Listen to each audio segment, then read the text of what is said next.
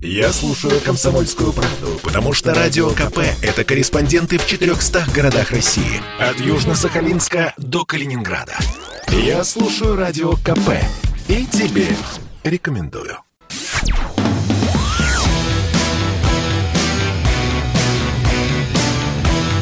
«Война и мир» — программа, которая останавливает войны и добивается мира во всем мире.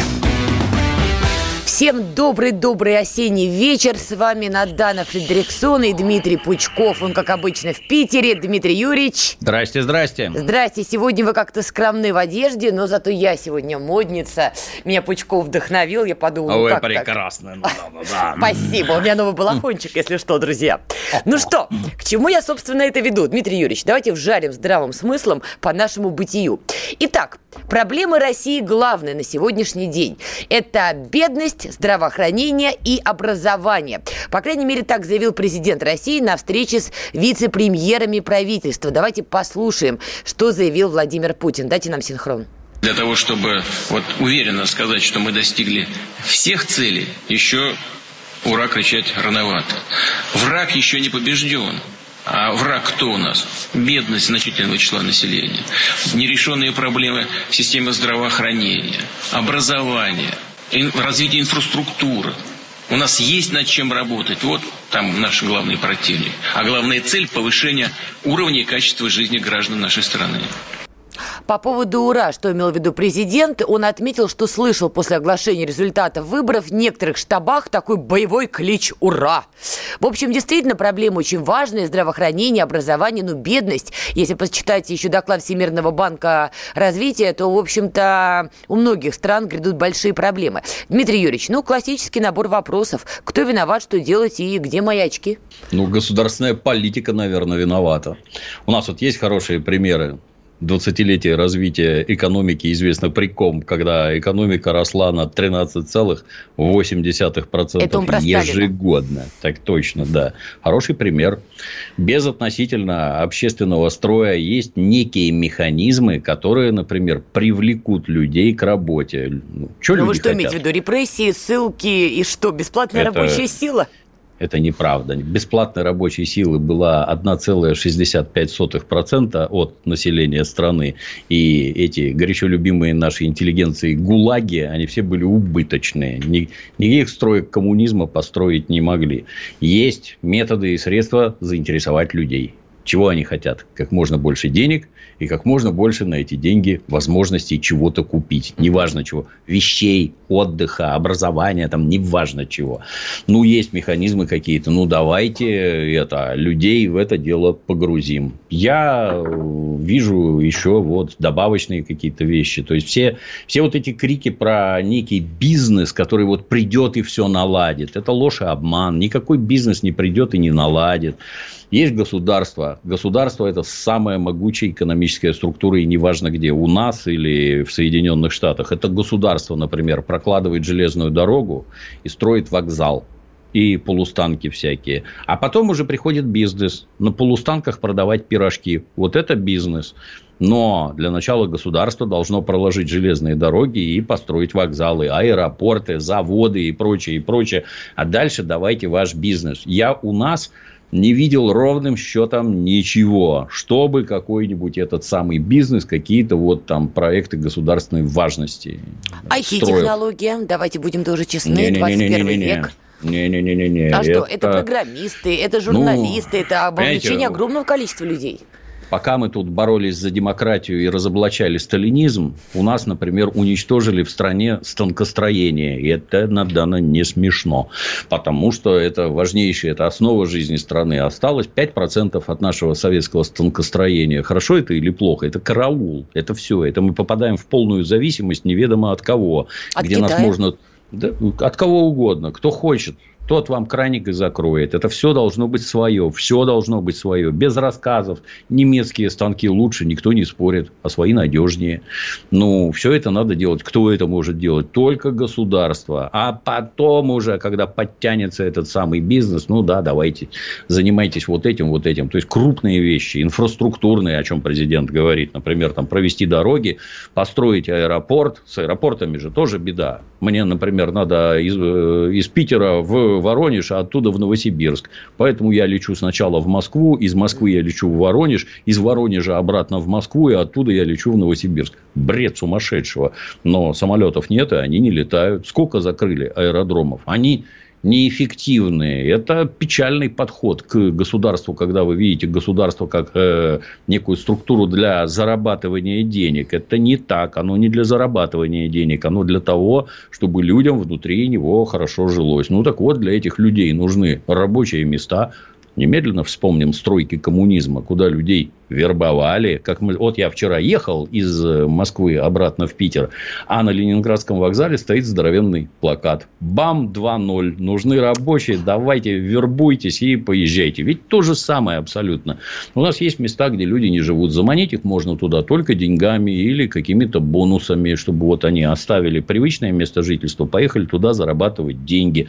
Ну так создайте условия для зарабатывания денег. Стройте предприятия, чтобы эти самые люди на них работали. Вот это вот основополагающее, на мой не, ну, взгляд. ну, чтобы построить предприятие, поправьте меня, если я не права, и, например, начать производство, ну, условно говоря, тех же станков, нужны, конечно же, рынки сбыта. И проектируя этот план, естественно, любой, мне кажется, менеджер, государственник или из бизнеса, он будет размышлять, куда эти станки потом, коль уж вкладываются Нам. деньги на наши заводы. Например, вы знаете, вот у нас военные заводы, сейчас у нас армию возрождают со страшной силой, уже возродили. Ну, да. Я бы сказал, привели в приличное состояние. Но, например, вот для военного производства нужны станки.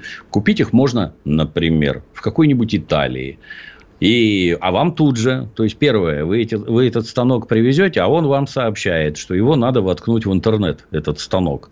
А дальше он будет это, изготовителю сообщать, что он изготавливает и в каких количествах. Допустимо ли это для военного производства? Нет, категорически нельзя. А в противном случае он у вас работать не будет вообще. Ну, давайте там под полой договоримся по это, там, под прилавком, да, вы, пацаны, выключите. Да, хорошо, выключили. А, закричит мировое сообщество. Куда вы им станки-то даете? Должно быть гарантированное технологическое отставание. Нельзя им давать такие станки. Я помню при советской власти, когда Тошиба продала нам два фрезерных станка, на которых можно было точить винты для подводных лодок. Они там года три орали со своими там поправками Джексонов, Веников. Это что вообще случилось? Японию всю загнобить надо. Они, посмотрите, что делают.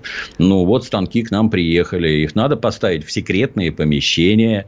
А дальше нужны специалисты, которые приедут, их и наладят. Это значит, надо позвать итальянцев, а уже санкции, звать их нельзя. Итальянцев можно завозить только под видом туристов, что они, туристы, приедут, и вам станки на военном заводе, иностранцы наладят. Ну, это ж бред сумасшедшего. Ну да, Все должно быть свое.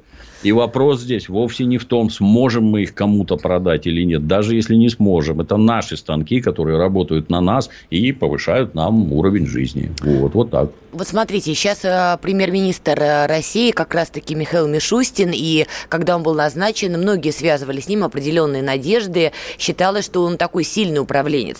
Как вы считаете, у него достаточно мощная команда, чтобы решать проблемы, о которых говорил президент и про которые вы сейчас говорите, вот волевым решением, что-то изменить в текущей ситуации? Мне кажется, он еще никого не разочаровал. То есть, там идут какие-то серьезнейшие и сложные подковерные движения, которые снаружи не очень видно. У нас все это переводят на военные рельсы, поскольку, поскольку у нас всю жизнь государство военное, и рулить им, по всей, по всей видимости, должны военные, на военных принципах не какие-то там бизнесмены, которые во всем ищут выгоды. Выгода должна быть в первую очередь для государства. Знаете, вот как в Советском Союзе, вот как сейчас, э, а вы вот помните, там автобус был по 5 копеек. Помним, конечно. Так это советский транспорт был. Он был не для того, чтобы деньги зарабатывать. Он был для того, чтобы возить людей на работу и обратно. Он вот для этого нужен. Не для того, чтобы деньги зарабатывать, а для совершенно другого. Ну, так и тут у нас все вот перестраивается, перестраивается. Но оно как-то это, про это почему-то не кричат. А военные принципы внедряют непрерывно. Ну, военные принципы, они, конечно, в своей отрасли прекрасны, но все-таки вот так, простите за это слово, но оно литературное, хулить бизнес. Верно ли это? Смотрите, не, не, не, не, мы видим примеры ответственного бизнеса. Я все время не про это говорю. У, не, у каждого есть свой собственный участок. Да. Строительство аэропортов – это не бизнес. А вот внутри аэропорта хорошую отделку там устроить, поставить кафешопы там и еще чего-то там – это магазины, это на здоровье, это бизнес. Это все прекрасно. Есть частные авиакомпании, безусловно. Но вот построить взлетную полосу в 3 километра длиной, где там, там при советской власти одна плита стоила 600 рублей. Это дикие деньги совершенно. Такое под силу только государству. Они в симбиозе действуют. Просто не надо думать, что это самый бизнес, который озабочен только зарабатыванием денег, придет и вам всю инфраструктуру построить. Такого нет, не будет. Какие необходимы механизмы, чтобы российский бизнес стал, ну, прости господи, более ответственным? Потому что в этом смысле пример Трампа очень показательный. Заявить, что он как бизнесмен не любил Америку, ну, это плюнуть самому себе, простите, в лицо, да? И карьера Трампа, биография Трампа, она показала, что может из себя представлять патриотически настроенный бизнесмен. Но в России пока таких примеров нет. Они его внутри США ненавидят. Я у многих американцев спрашивал, как вы к нему относитесь. А, а там у людей сразу пена изо рта начинает. Ну, а у других не пена, а восторг, согласитесь, я, проголосовали я за говорю, него. Я говорю, он же миллиардер. Это не его деньги, это деньги родителей. Он их там трижды потратил. Я говорю, ну так поднялся же. Нет, все равно, гад и сволочь. Вот они его там ненавидят. Для меня необъяснимо, почему я там внутри не живу. А так, а в целом контроль. Все примитивно. Контроль. То есть с государством работать бизнесу выгоднее всего. Государство самое богатое на свете. Но отвечать за свои действия надо. Итак, Все о примитивно. разговорах Пучкова в Калифорнии про Трампа после короткой рекламы. Бесконечно можно слушать три вещи. Похвалу начальства, шум дождя и радио КП. Я слушаю радио КП и тебе рекомендую.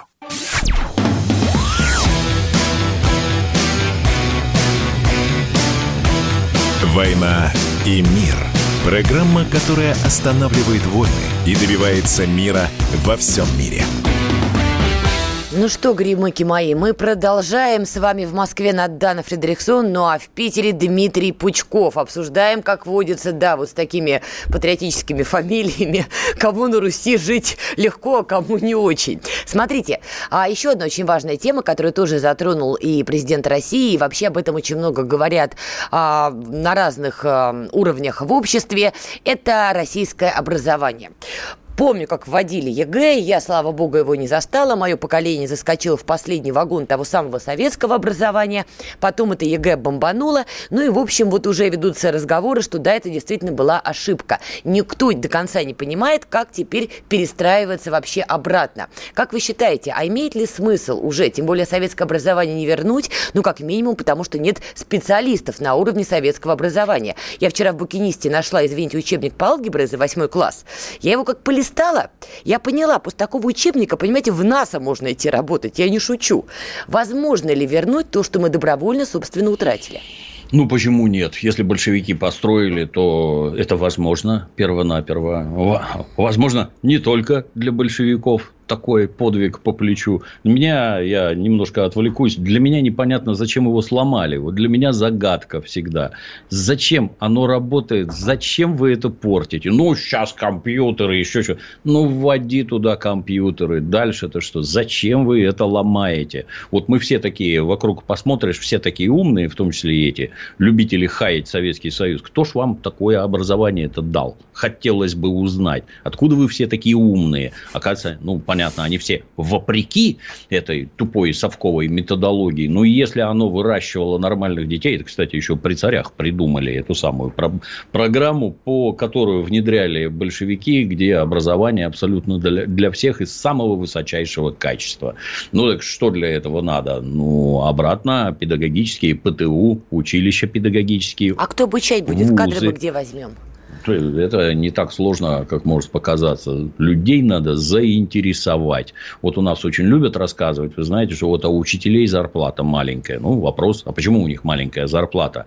Если они выполняют такую ответственную работу, как подготовку населения к тому, вот, что люди будут строить страну дальше. Почему у них такая маленькая зарплата? Это несерьезно. Но эти Здесь... разговоры на моей памяти лет 30 ведутся. Вот я как в школу пошла, я слушала разговоры, что преподавателям мало платят. Я вам страшное скажу. У меня в семье учителей достаточное количество, и мы при советской власти мало платили. И кроме отпуска э, летнего, там никаких бонусов никогда не было. Это очень тяжелая работа, психологически тяжелая с детьми общаться. Там ответственность безумная, и это не просто коллективом руководить. Ну, так надо готовить. Чего? Зачем брать какие-то, я не знаю, они вот выискивают какие-то странные вещи, а давайте вот это вот внедрим. Ну, а давайте поделим детей, если уж у нас там капитализм и суровый прагматизм. Вот дети умные, а вот дети тупые для многих открытия, но они такие бывают. Точно так же, как взрослые, умные, Я думаю, тупые. как родитель э, сами не согласитесь, если детей начнут Почему? так делить. А кто будет решать, какой ребенок умный, а какой как... Ну, ну это элементарно. Я, я вот, например, очень плохо считаю. У меня с математикой, с арифметикой у меня очень плохо. Я даже зарплату свою по три раза пересчитываю, и все время разное получается. Слушайте, а вы завидный меня... папик. Когда Вам эта самая содержанка была. не нужна? Это очень Но полезно для мужчины, Дмитрий Юрьевич. Лично для себя я сделал вывод. Если я деньги не могу сосчитать, значит, их должно быть столько, чтобы их считать не надо было. Я для этого стараюсь. Но это плохо, и меня нельзя в какой-нибудь математический класс отобрать было. Зато я писать хорошо умею по-русски. Вот меня в какой-нибудь, там, я не знаю, филологический гожусь. Детей надо выискивать. Вот это при советской власти тоже система была отлажена. Как вот у нас, например, по всему северо-западу искали Yeah. Математически талантливых детей. Не, без разницы где, в городах, в селах, без разницы где. Потом их всех свозили в интернат при государственном университете, там специальный, при Матмехе, Мехмате, не знаю, как правильно называется, Мехмат. по-разному. Да, в Москве и в Питере по-разному называются. Вот они выросли в этом интернате, получили образование их сразу без экзаменов в университет берут. А когда они его заканчивают, приезжают люди из Microsoft и Sun Microsystems, и в Силиконовой долине уже все трудятся. Спаси... Так может, они отлично обучены в этой советской системе. Нафига вы ее ломали? Зачем? Нет, ну я напомню, в чем была главная идея ввода, по крайней мере, ЕГЭ, как я запомнила, чтобы был равный доступ у всех а, учеников, хоть сельских школ, хоть городских, к поступлению в высшее учебное заведение. Потому что бытовало мнение, что в там московской питерской школе, условно говоря, подготовка лучше, чем в сельской школе где-нибудь в районе Вятки. А ЕГЭ Безусловно. вот уравнивает. Не, я в это не поверю никогда. То есть, это, знаете, еще при советской власти были, например, заслуженные учителя. Был такой, например, гражданин Шаталин, который там математики детей учил. У него были спецметодики, в рамках которой у него там вылетали сплошные вот кандидаты для поступления в ВУЗ. Настолько крепко дети у него знали математику. Тут вопрос. Вот если раньше, например, этого самого Шаталина, он один, и к нему всех детей не привезешь. А вот теперь, например, есть дешевые видеокамеры, хорошие микрофоны и всемирная сеть интернет. А что мешает вот этого вот мегапедагога взять, записать курс и вывалить бесплатно в интернет? Вот что мешает? По-моему, ничего. Но у нас такое, вот вы знаете, возьмете, залезьте на сайт какого-нибудь, там, я не знаю, Массачусетского университета, там все это уже 10 лет лежит, там куча лекций. А у нас нет. Ну, так вопрос, а невозможно, вот сейчас, вы знаете, тоже там слушаешь, вот там в горах, в аулах, там школы строят. Это прекрасно, что школы строят, а, преподаватели-то где? Вы их выпускаете, что ли, там дивизиями, полками и батальонами? Нет. Ну, так вот, давайте интернет как-нибудь внедрим для этого в дела. Город? Дистанцион. Ну, боюсь, угодно. с этим будут проблемки Куда некие. угодно. На Адана, если мы с вами живем в Анадыре или в Пивеке, а вот лекции из Московского университета, например, слушать. Я вот как-то это, у меня такие жизненные наработки. Если вот мне интересно про какой-нибудь Древний Рим или Древнюю Русь, я не Фоменко с Носовским покупаю Ой. в магазине на углу, а бегу в магазин при Санкт-Петербургском университете и покупаю учебник. Беру учебник и читаю, чему студенты Дайте я учат. поясню, Дмитрий Юрьевич, а то мы с вами олдскулы, мы с вами, конечно, да. поняли. Носовский и Фоменко – это была феерическая парочка, которая прогремела, когда... Живы. Господи, боже мой. Но гремели они, когда Надана Александровна маленькими ножками топала в сторону исторического факультета МГУ. Так вот, Носовский и Фоменко радостно терроризировали цитировали тогда мою профессуру, рассказывая, что пирамиды Древнего Египта были построены там в 19 веке, и вообще вся история – это лженаука, и все было не так. Ну, в общем, было такое занимательное чтиво. Коль мы Америку сегодня вспоминали... Почему было надано? Отдельные произведения этой парочки выдержали, приготовьтесь, по 90 переизданий. 90! Ну вот любит наш народ тиражами. В магазинах в наших отдельные шкафы с этим добром стоят. А это тоже, между прочим, про образование, что людям в головы заливают вот это, а не здравый смысл. Ой, слушайте, ну согласитесь, вы как человек, который в книжных, я думаю, прописался, у вас там отдельные тапочки да. где-то стоят, вы а. наверняка видели, что сейчас самое читаемое, какие книги стоят на первых полках в любом книжном, понимаете? Вся тайна там про что-то. А. Дальше смотришь, а. какой-то автор Пупкин, который почему-то решил, что узнает все тайны Черчилля. Открываешь эту книгу, вообще непонятно ни одной ссылки, ни одной сноски, но он уверен, что у Черчилля были, не знаю, красные исподние. С чего ты это взял? Почему оно такое? Ну, вот такое вот читают. Смотрите, вот коль мы Америку сегодня поминали, у меня как-то был один потрясающий знакомый, а, кстати говоря, техасец, и он мне как-то сказал фразу, от которой у меня волосы дыбом стали, но иногда я думаю, что где-то он был прав. Он говорит, посмотри по статистике, в Америке очень много умных задним умом. Вот они телек посмотрели, они умные. В Америке нету тенденции, чтобы все были образованные. Говорит, как у вас в России говорят, кто будет улицы мести? Говорит, в Америке, конечно, не такое мышление, не такая, вернее, не такая поговорка, но логика в этом. Получить высшее образование может себе позволить узкая прослойка людей, вот этих умников, которых потом забирают разные университеты. В большинстве своем нация умна, вот задним умом, что называется, по-бытовому. И говорит, и посмотри на успехи Америки, и посмотри на Советский Союз. Вот было у вас много умников, головастиков, которых дали классное образование. Ну и чего? Та самая ваша интеллигенция в московских кухнях все и расшатала. Согласны ли вы с мнением американца? Конечно, да. Ну, тут это, каждый случай всегда индивидуален. Америка очень богатая страна. Ну, наверное, самая богатая на планете Земля. Так мы не бедные, как страна, извините. Наши ресурсы... Да. Ну, это разное. Тут это в политику углубляться не будем, просто про различия поговорим. Там очень много денег.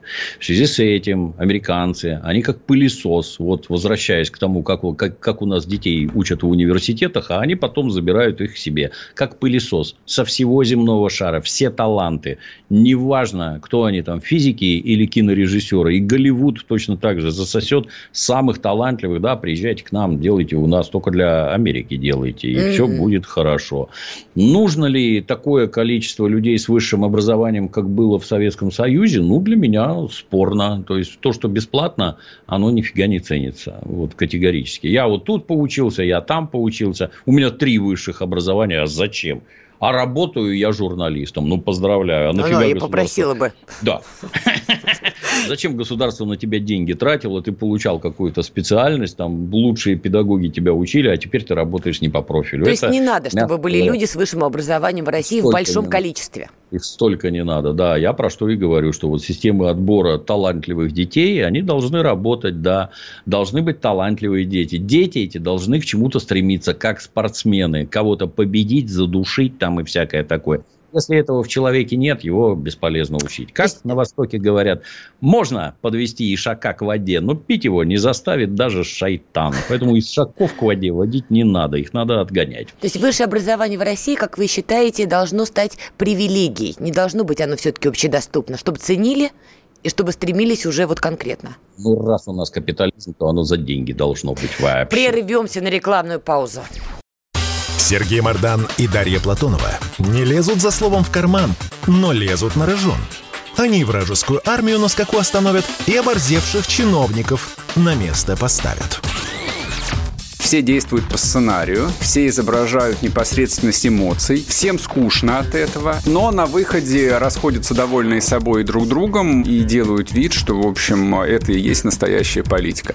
Мне вообще кажется, что партии не нужны. Но зачем партии? Они раскалывают народ. Программу Сергея Мардана и Дарьи Платоновой слушайте каждый будний день в 8 утра и в 10 вечера по московскому времени на радио «Комсомольская правда». Как известно, суровость и беспощадность русских законов всегда компенсируется необязательностью их исполнения.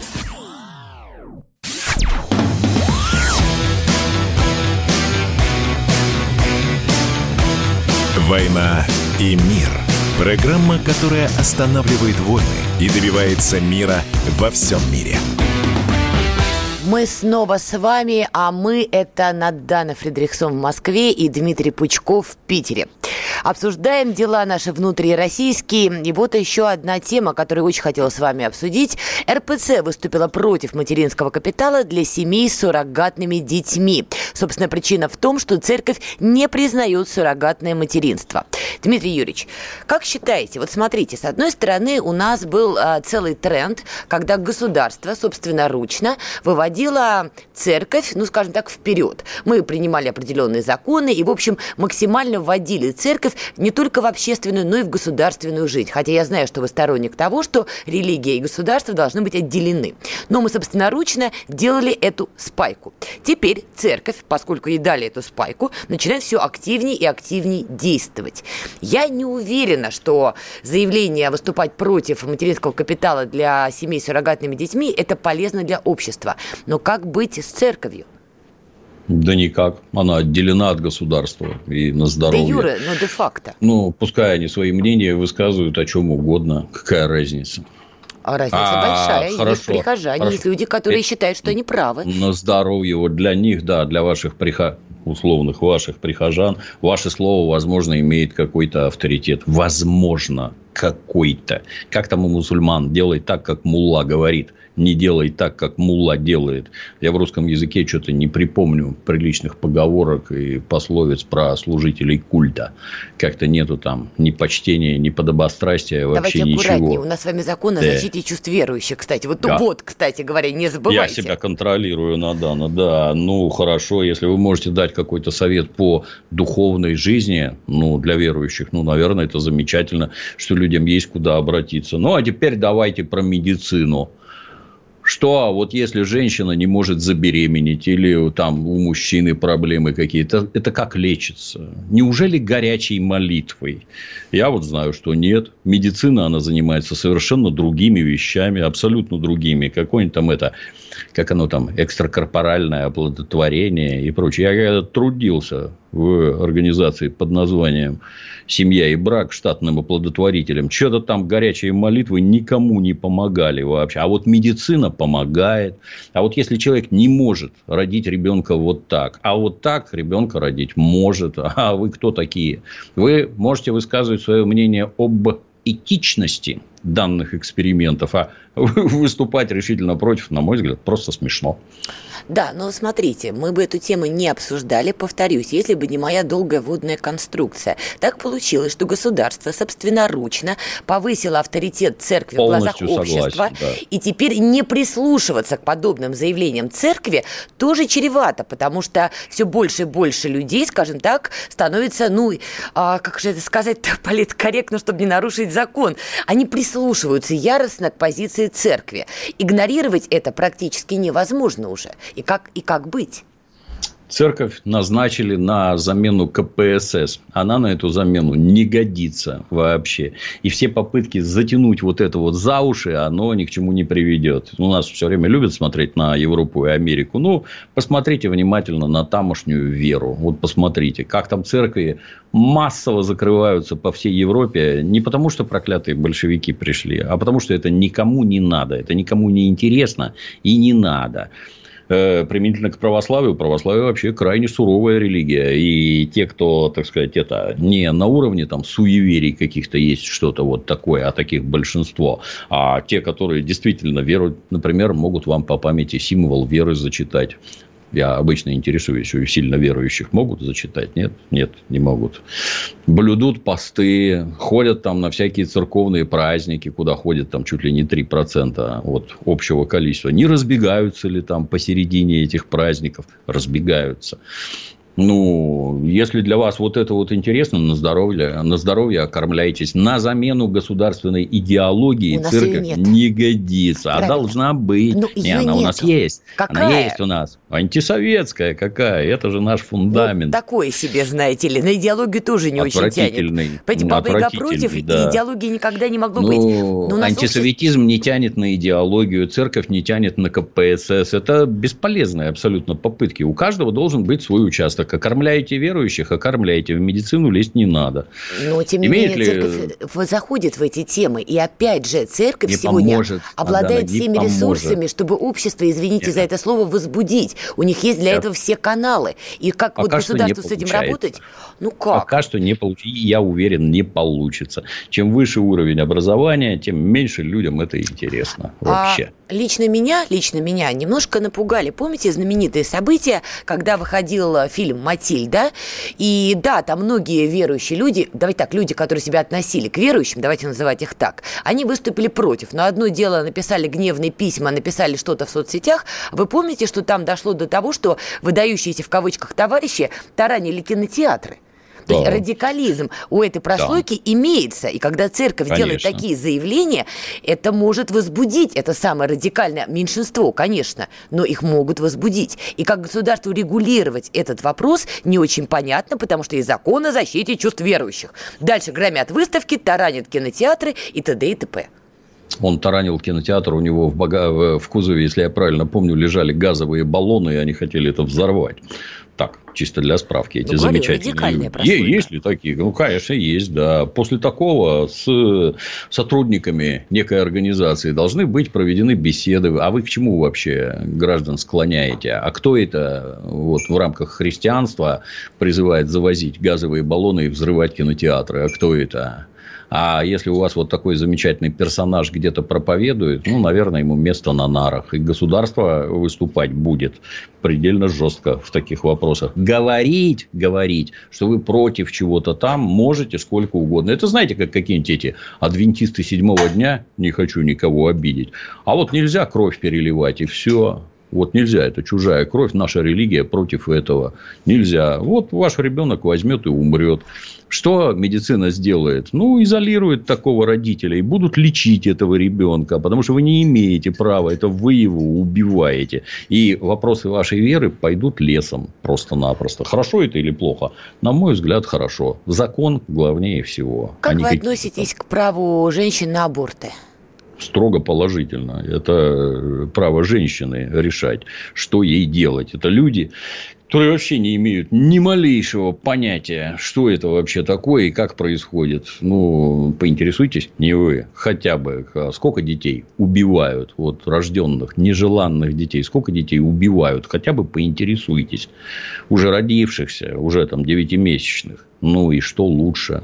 Как лучше. Возможно, там определять какие-то сроки, там, болезненность, безболезненность, туда-сюда, да. С какого момента зародыша считать ребенком. Но Никто не вправе женщине указывать, что с этим делать. Эта Такое повестка мое... и в Европе, как вы знаете, очень активно развивается, не только в восточной части, но и в западной Европе. Там консервативные страны, например, Италия. Там тоже очень мощное движение, которое требует ограничить право женщин на аборты, а в Польше, дай бог памяти, вообще это запрещено.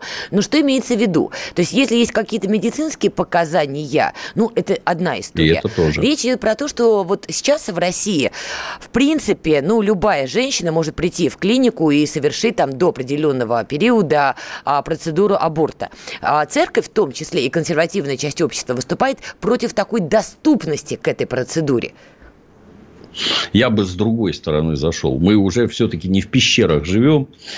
Есть масса средств, как они там, контрацепции, противозачаточные средства. Есть, э, не знаю, как правильно назвать, да, они условные есть, презервативы, есть какие-то там внутриматочные спирали, есть какие-то таблетки для женщин, вроде как, наверное, даже есть для мужчин какие-нибудь таблетки. Но, может быть, вот это как-то шире внедрять, чтобы до, опор, до абортов не доходило О. вообще. Это ну, вопрос тут сразу, полового воспитания тут сразу, Да, да, да, да, вот. да, сразу закричат, а можно ли в школе уроки вот эти вот половой грамотности вести? Ну, я, я себя советским школьником помню. Меня с 12 12 лет, наверное, на цепь уже можно было сажать. Вы могли же преподавать, я чувствую, да, лет 12. Преподавать бы мог, эту да, тему. конечно. Не можно, а нужно. Давайте посмотрим статистику. В каком возрасте сейчас дети вступают в половую связь? Ну, если там лет в 14, я не удивлюсь. Если в 12, тоже не удивлюсь. Надо ли этих детей учить? Ну, если такое уже происходит. Возможно, не обязательно это делать в школе, когда собирают там толпой мальчиков и девочек, и все как идиоты сидят хихикают. Может, через ютубы всякие, там ролики познавательные для детей, как это происходит, как не причинить вред себе, не причинить вред партнеру, не заболеть ничем. Как вот это вот делать вот тут. Ну, и как наркоманам раздают бесплатные шприцы, например, чистые, чтобы вы это там это... Почему сейчас? То, так и презервативы раздавайте бесплатно там на всяких Что, дискотеках, там, я не знаю, да. То С есть другой стороны, так раздавать, вот, да, так держи. точно, с другой стороны заходить надо. Не страдать там, что вот, когда до аборта дело дошло, это уже кранты. Вот этого быть не должно. Я с этой стороны смотрю. Ну, в мое время, я помню, все-таки семья несла эту, скажем так, бремя полового воспитания, и в школах, конечно, об этом не рассказывали. Не знаю, сейчас, конечно, у нас школы светские, есть и религиозные частные школы, там наверняка полового воспитания, конечно же, не будет. Но вот в, в общегосударственных школах, согласитесь, тоже спорная тема. У нас такой смешанный э, этнический состав в школах, и какие-то семьи могут тоже оскорбиться, если такое будет преподаваться. Ну, повторюсь, не надо собирать класс мальчиков и девочек и им это рассказывать. Вот в определенных обстоятельствах это категорически ну, не нужно. Трудиться индивидуально. Родители-то ничему не научат, что характерно. Они, они не педагоги и не способны. Вернемся после рекламы. Однажды политолог, ведущий радио КП Георгий Бофт, предложил своему соведущему Ивану Панкину. Давайте один из будущих эфиров проведем с Женеве. Легко. Надо будет попросить нашего руководителя, чтобы он нас туда командировал. Я думаю, что в принципе это возможно, но только нам еще по статейке бы написать тогда какой-нибудь из Женевы. Напишем. Ну, Например, как в Швейцарии относятся к русским. Да, такое. ну, господи, такого мы можем навалять вообще только. Нет, ну не надо валять, давайте честно напишем. Кучу, кучу целую статей напишем, прям не сходя с берегов Женевского озера. Георгий Бофт знает, как навалять врагам и что рассказать добрым людям. Вся палитра информационной картины в программе «Бофт знает». Слушайте каждый четверг в 6 часов вечера по московскому времени.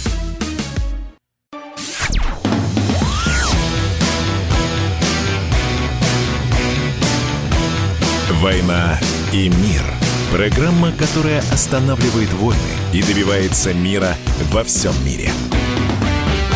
Мы продолжаем. В Москве для вас работает Надана Фредериксон. В Питере не то, что работает, но с любовью Дмитрий Пучков. Слушайте, как говорится, и про османов. Понятно, Да. что многие считают, что дальнейшее развитие России – это, опять же, в сторону империи, неважно, как ее назвать, красная она будет империей или любого другого оттенка, но форма ее построения будет именно имперская. По крайней мере, так заявляют некоторые даже политики, да и в обществе бытует подобное мнение, поэтому действительно категорически важно определить параметры этой самой империи, рельсы, по которым она будет ехать. У османов, например, в свое время, кстати говоря, тюркский фактор, то есть национальный фактор, был задвинут в самый дальний угол и был Я сильно извиняюсь, фактор. у меня какое-то радио в ухе постороннее говорит, я толком не слышу. Какой-то другой канал говорит. Это, наверное, голос Америки, Дмитрий Юрьевич. Он до, до вас добрался таки наконец-то. Это мой, это мой админ, да, извините. Да, да, османы, да. Да, вот э, когда-то османы, когда стали великими, они национальный фактор отодвинули в задний ящик, тюркский фактор, и на первый фланг выдвинули религиозный фактор исламо-суннитский. Сейчас и Эрдоган по его, скажем так, поведению, мы видим, он не может до конца определиться, какие рельсы он выберет. Россия тоже, как мы сейчас понимаем, до конца не определилась, на каких рельсах будет построение этой самой империи, если мы вообще до этого дойдем. Тем не менее, турки и мы по соседству, много спорных зон. И вот 29 сентября должна состояться в Сочи встреча президента Эрдогана и президента Путина. Что забавно для меня, 29 сентября будет 110 лет с начала а, Итало-турецкой войны, кстати, которая закончилась очень плохо для Османской империи. Накануне этой встречи Эрдоган заявил, что Крым оккупирован, что он принадлежит якобы Украине, но российская сторона устами Сергея Лаврова напомнила Анкаре, что, в общем-то, вы Бе, вы обещали с террористами, друзья, разобраться, и что-то как-то не разобрались, а террористы только процветают.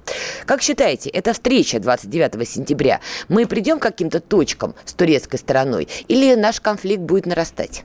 Безусловно, придем. Но гражданин Эрдоган, персонаж крайне деятельный, он такой весь многовекторный и самостоятельный, состоит в НАТО, покупает ракеты С-400, ракетные комплексы.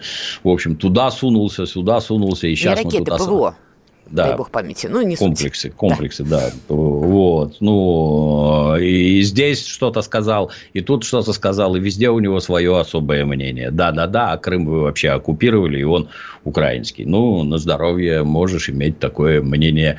Тут вопрос, на мой взгляд, в другом. А мнение Эрдогана на состояние Крыма как-то влияет? Ну, учитывая, что он влез в украинскую тему, что он поддерживает а, Меджли, запрещенная в России организация, продает украинской стране Байрактары, ну, такое себе. Пускай влезает. Это абсолютно нормальное состояние дел для государства. Если мы хотим отстаивать какие-то собственные интересы внутри этой самой Турции, так у нас тоже там должны быть пророссийские политики, например, которые Эрдогану будут говорить, что ты в отношении России что-то неправильно делаешь, Эрдоган, ты что-то там, он в Идлибе не выполняешь какие-то соглашения, это почему? Ты что обещал, ты какие клятвы давал? Это абсолютно нормально, когда у нас есть там своя, условно скажем, диаспора, в кавычках, которая за нас. Ну, ему интересно. Диаспора вот на Наташ, простите. Ну, Нет, не эти, эти не очень годятся. Эти для сбора информации годятся. А вот для распространения нужны совершенно другие люди. Обратите внимание, что ну, там все время же происходят какие-то мерзкие совершенно выходки в наш адрес. То посла застрелили. Это вообще немыслимое. Я Но не это знаю, террорист там... сделал. Это чудовищная была, конечно, история. Без разницы. А куда ваши спецслужбы смотрят? Если происходит там с, с послом державы мирового калибра. Как это вы такое допускаете? То наш самолет сбили, это что еще за выходки? Это вообще все осознанные, это осознанные провокации. И это как-то вот не влияет на отношения. Вот так вот, чтобы все разорвать, разбежаться и сидеть. Ну, не едина Турция внутри, не едины мы внутри. Вот как-то все это так зыбко, оно как медуза колышется и то, и другое. Чего-то он хочет, все у него получается? Нет, далеко не все получается. Надо ли наших туристов туда пускать на отдых? Да они тут полстраны разнесут, если их перестать пускать в эту горячо любимую Турцию. Что, спросите их, а вот там нашего посла застрелили, а вот нашего летчика сбили. И, и что вам этот так называемый народ скажет. А он скажет, да мне плевать, я вот хочу в отпуск ездить и буду. Ну, вот и ездят. Для меня была показательная история, когда была арабская весна, и, значит, Египет весь полыхает, там уже не смешно ни разу, и террористы, и оппозиция, умеренная, неумеренная, черт знает что. Значит, все европейские страны максимально быстро эвакуируют своих граждан, Россия, конечно, тоже. И тут выясняется, что наши туристы не очень хотят бежать из Египта. И приезжают журналисты их снять, что, ребят, вы что, война начинается? И стоит мужчина в кадре, я прям запомнил этот момент, я ж чашку выронила. И он стоит на белом глазу в кадр говорит, да мы год копили на этот отпуск, мне плевать, да. война или нет, да, я никуда да, не да. уеду. В этом что-то есть. Но почему я спрашиваю, почему я начала с, этой, с вопроса империи, не империи? Мы исторически с турками воевали. Понятно, много да. зон, где интересы имеют ну, конфликт. И так происходит и сегодня. Это Центральная Азия, это Южный Кавказ, это украинское направление, прости господи, Балканы. Поведение Эрдогана показывает, что он не намерен останавливаться восстанавливать свою машину. Вот та же Сирия, да, он не собирается оттуда уходить, хотя Россия выступает за то, чтобы Сирия вернулась в эти границы, а в границы до гражданской войны. Вопрос, какие у нас сегодня есть механизмы, чтобы как-то сдерживать некие амбиции Эрдогана? Но Владимир Владимирович воевать категорически не хочет. Не могу сказать, что не любит, не хочет. Ему это не надо абсолютно. И все вопросы он пытается решить мирным путем. Давай поговорим, определимся, чего ты хочешь, чего мы хотим. Найдем некие компромиссы и как-то вот это угомонимся. Если же не хотят, по-хорошему. Ну, вот прилетят военно-космические силы. И в вашем Идлибе наведут порядок без промедления. И ничего вы с этим не сделаете. Абсолютно ничего. Наша армия, она достаточно мощная. И с вашими людьми поработает попытки воспитывать этих тварей, которые там с автоматами в руках бегают. Про они боевиков бес... идет речь, да. Да, абсолютно бессмысленные. А вот перебить их очень даже можно. С чем наши войска успешно справляются. Не просто замечательные советские бомбы на них скидывают, но еще и ротируют личный состав, который летает на самолетах, ловко во все попадает, на земле действует. И мы же там по приглашению правительства сирийского. Да. Мы же там не как американцы в Афганистане. Нет, мы по приглашению. При этом, обратите внимание, мы еще и сирийскую армию учим этих садыков чтобы они бегали хорошо, воевали и хорошо стреляли. Ну, где-то мы, мы с воздуха помогаем, они на земле действуют. Я железно уверен, что всех оттуда вышибут.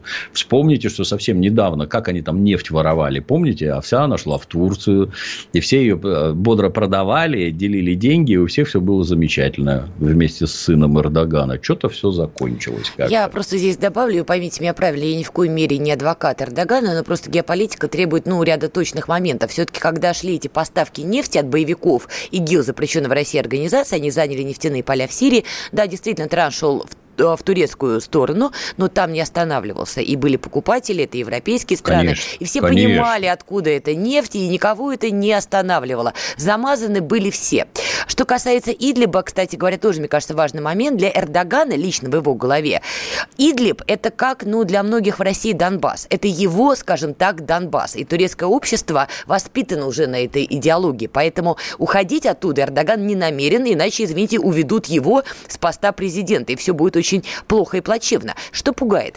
Я четко вижу коллаборацию турецкой страны и китайской, например, в Центральной Азии. Что я имею в виду? Китайский капитал, на который турецкая страна, не будет дураком, навешивает идеи пантюркизма, которые почему-то тоже стали строиться на идеи антироссии. Вот это удивительная такая коллаборация. Даже без американцев справились. Что с этим будем делать? Ну, например, можем начать помогать курдам бороться каким? за национальное... Иракским, сирийским, каким? А всем подряд. Иранским. Же, они же везде поразбросаны, но больше всего турецким. Начать надо с того, что турки, вот это известно, занимаются геноцидом на протяжении всего своего существования с конкретными примерами. Вы курдам, например, запрещаете говорить на своем родном языке. Только, только Эрдоган им вроде разрешил обучаться на курдском языке. Но давайте, они за самостоятельность, за самоопределение. Вы хотите наших мусульман там чему-то нехорошему научить, китайцы? Давайте мы вам в Синьцзянь-Уйгурском автономном округе тоже немножко поможем. У нас уйгуров много, мы можем вам их отправить. А чем мы тогда будем отличаться от дяди Сэма? Понимаете? А мы так ничем не отличаемся, ну, вы не поверите. Подождите, мы Ирак фумкой не вскрывали, по крайней мере, мы с вами точно, так вот, если честно. Это мы, это мы еще слабые. Если вы вспомните Российскую империю, которая, например, активно участвовала в опиумных войнах против Китая, когда наши эти светочи демократии цинично продавали опий, травили население Китая, по-моему, три войны им там устроили опиумные, заставляя правительство Китая, которое выступало решительно против, не надо нам опиум гнать, нет, вы будете жрать опиум, потому что мы так хотим. Англичане его в Индии выращивали, гнали в Китай, и все были при деньгах. Россия в этом уверенно участвовала. Мы же теперь опять капиталистическая страна. Почему нет? Надо забыть эти советские замашки. Надо, надо за мир, дружбу. Нет, капитализм. Хищники всех должны сожрать и поглотить. Вот и с такой улыбкой на лице это говорит. Нет, ну а кроме шуток, вы ну, то, что мы от этого удерживаемся пока, на мой взгляд, это прекрасно, что мы не опускаемся до того, чего творят США и другие цивилизованные Последний страны. важный момент. Эрдоган, как мы понимаем, готовит большой поход на Европу. Я имею в виду вопрос Северного Кипра. Вам не кажется, что его планы в этом смысле, ну, где-то и в наших интересах тряхануть старушку Европу? И вроде как не мы, а вроде как и на пользу. Ну, это всегда полезно, что не своими руками, вот, а что-то там сделать, жар какой-то загребать. Это всегда полезно. Вот сейчас мировой гегемон США ослабнет, и понесется. Все, кто чего может, бесконтрольно, кто кого там, до кого дотянется, тот того и задушит благополучно. Прекрасно. И жить в эту интересную эпоху как да, раз-таки нам с вами... Бог. В... Так уже живем. Война и мир, что называется. Все, прощаемся, услышимся на следующей неделе. Пучков, Фредериксон, Комсомольская правда.